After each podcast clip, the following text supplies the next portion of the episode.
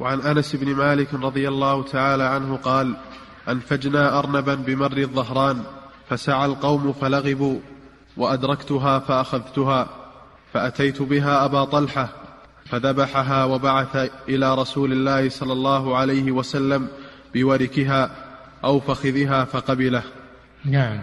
هذا الحديث فيه أن الأرنب أنها حلال فمناسبة ذكره في باب الأطعمة لأنه يدل على أن الأرنب من الصيد وأنها حلال أنها حلال. هذا وجه سياق الحديث في هذا الباب. وقوله لغبوا يعني تعبوا واللغوب هو التعب. ولقد خلقنا السماوات والأرض وما بينهما في ستة أيام وما مسنا من لغوب يعني من تعب. بل ذلك يسير على الله جل وعلا. وما مسنا من لغوب.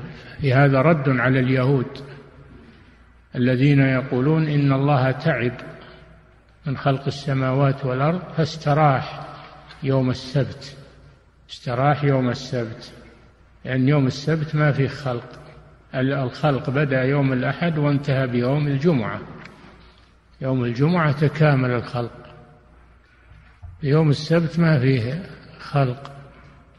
اليهود قالوا إن الله اتخذه عطلة استراح فيه. تعالى الله عما يقولون علوا كبيرا. وهذا من جملة من جملة تجرؤهم على الله سبحانه وتعالى. الحاصل أن اللغوب هو التعب ولغبوا يعني تعبوا في طلب الأرنب فأدركها الراوي فصادها حية ثم ذهب بها إلى غيره من الصحابة فذبحها. هذا فيه دليل على أن الصيد لا يحل إذا أدرك وهو حي لا يحل إلا بالزكاة. أما إذا مات بالاصطياد مات بالاصطياد وذكر اسم الله عليه حين إرسال السهم أو الجارحة فإنه يحل لأن زكاته صيده إذا مات. بسبب الإصابة إصابة السهم أو الجارحة من طير أو أو كلب كلب صيد. أما إذا أدركه وفيه حياة إنه لا يحل إلا بذبحه. والدليل هذه الأرنب التي أمسكوها فذبحوها وفيه دليل على مشروعية الهدية. فيه أن الأرنب حلال وفيه دليل على أنه الصيد لا يحل إذا أمسك وهو حي إلا بالزكاة وفيه الاستنابة في الزكاة وفيه مشروعية الهدية. النبي صلى الله عليه وسلم يقول تهادوا تحابوا. قال إن الهدية تسل السخيمة